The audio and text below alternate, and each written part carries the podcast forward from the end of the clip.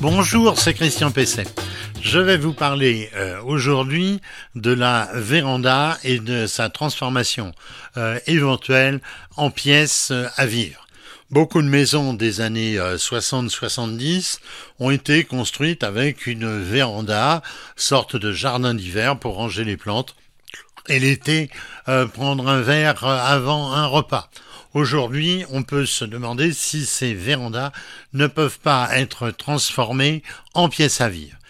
La première des choses à faire est d'examiner l'état de la véranda, de voir s'il y a des gros travaux à faire sur la structure, euh, si les vitrages sont en bon état, éventuellement s'ils sont déjà en double vitrage, et donc de voir si on peut partir sur un, une véritable réhabilitation, une véritable rénovation de la véranda et de euh, ses pièces.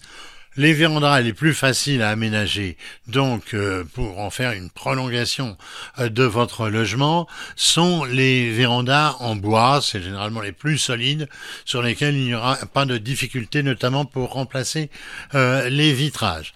Le deuxième point va être la possibilité d'isolation. L'isolation, ça va être de voir si on peut renforcer l'isolation des vitrages, notamment en y mettant du double vitrage.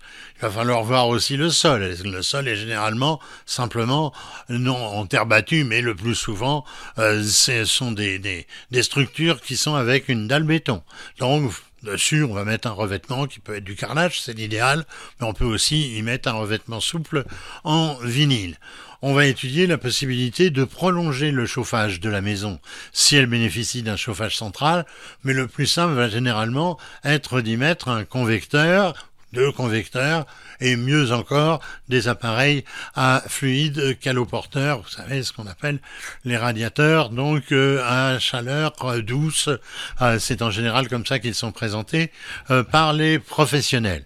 On va aussi voir la possibilité de prolongation de l'installation électrique. Si on doit en faire un jardin d'hiver, il faudra utiliser des matériels étanches. On repartira dans tous les cas d'un tableau secondaire.